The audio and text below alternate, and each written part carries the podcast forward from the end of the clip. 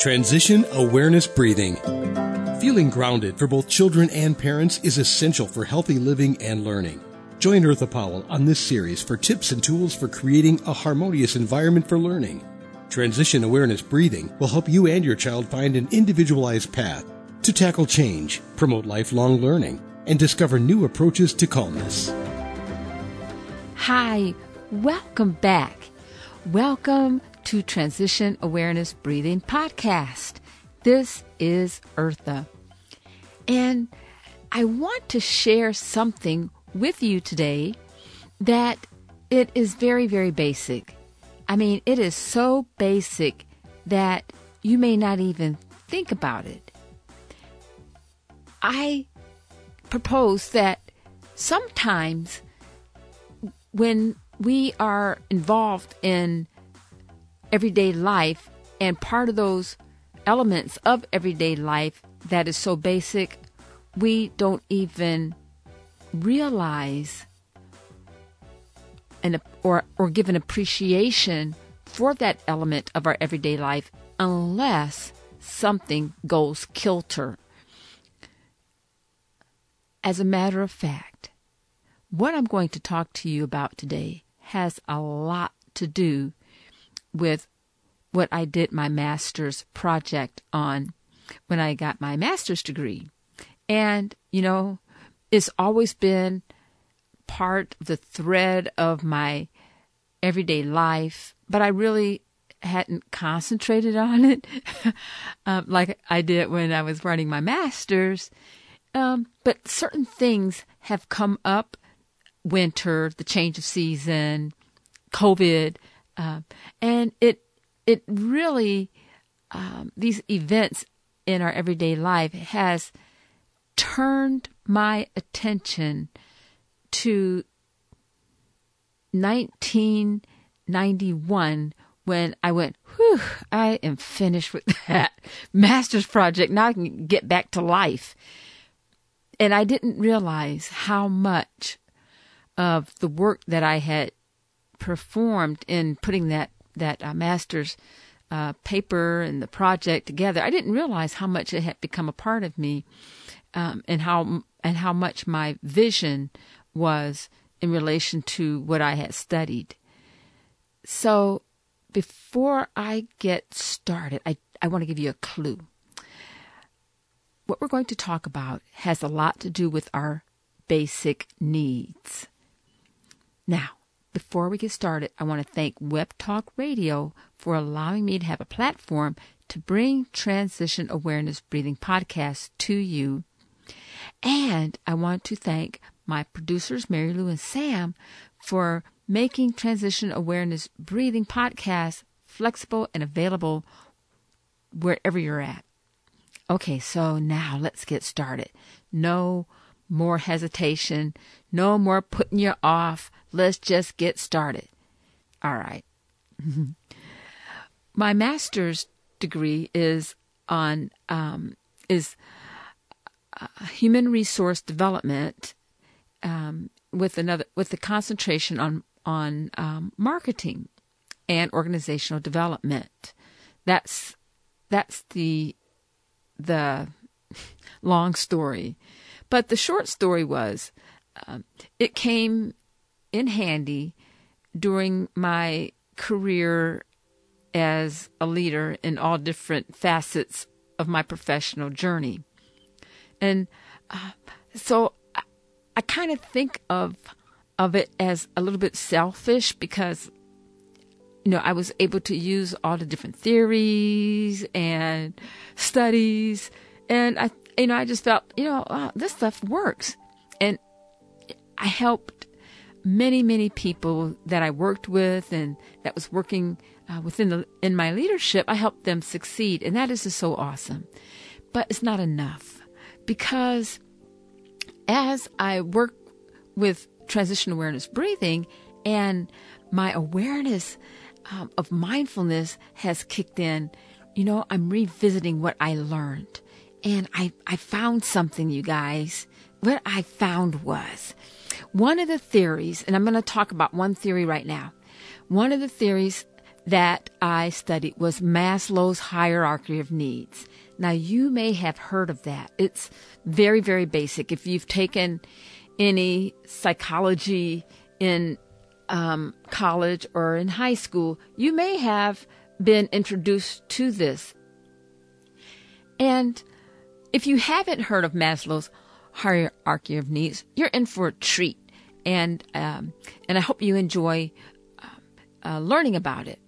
So this, my resource that I'm using this for, because this gets to the point, is coming from uh, um, a uh, web re- resource. It's called Very Well Mind, and um, it was by Kendra Cherry, um, March 19th, 2021. So I appreciate the recent uh, update of this article. Now, Maslow higher, hierarchy of needs. Higher means things that are coming, it's like stacked on top of each other, usually. And the um, picture in your mind, a, a pyramid. Okay, so you have a pointy top and a wide base. At the bottom of the base, now this, this pyramid is divided into five sections five sections. And at the bottom of the base um, is physical needs. What does that mean? Well, what Maslow proposed was our basic needs is so important that um, it is important for our physical needs to be met before any of our other physical or psychological needs can be accomplished. And so the physical needs, such as food, water, sleep, warmth, those things are considered physical needs according to Maslow. And then the next level is called um, safety and security needs. Now these these needs have to do with feeling safe. Uh, you know, you, well, just imagine, you know, if we're at work or we're at school, we want to feel safe. And if something is interrupting that environment, uh, it is very difficult to learn. Um, or if we're at work and the environment is not safe, it's difficult to perform at your best because the you know the environment is not safe. So your body is in a get ready to either flee run away or fight. And and so the body is you know it's trying to adjust. We've talked about change. Another part of security and safety needs uh, includes physical security and health and wellness uh, if we are not feeling well, can you can you tell um, where I'm going with this? Uh, when we're taking care of ourselves and when we're healthy, we can learn better. We can do our jobs better. We can um, have relationships uh, that are meaningful better because we're at an optimum, at our best. I don't want to get too much into that right yet, but let's continue on the next stage, and that's social needs. So in in Maslow's uh, is Maslow's view in his in his theories, he says that it's very important for um, people to have friendships and uh, relationships, families, social social groups, connections, uh, socially, spiritually, and all that is important.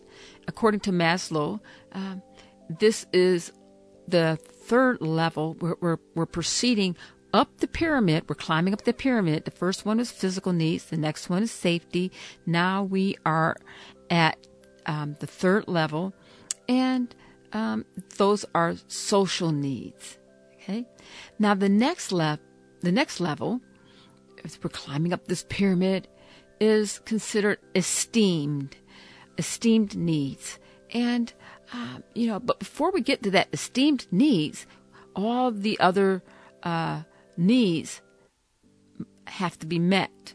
Uh, so the esteemed needs means that people have a need to be valued by others and feel that they're they are making a contribution to their environment, to their world.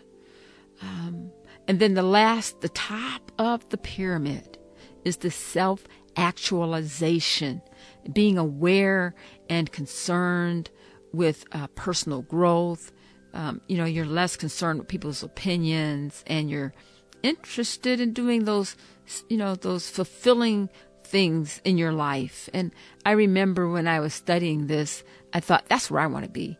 But the thing about this theory is we don't always go in sequential order according to Maslow because life changes.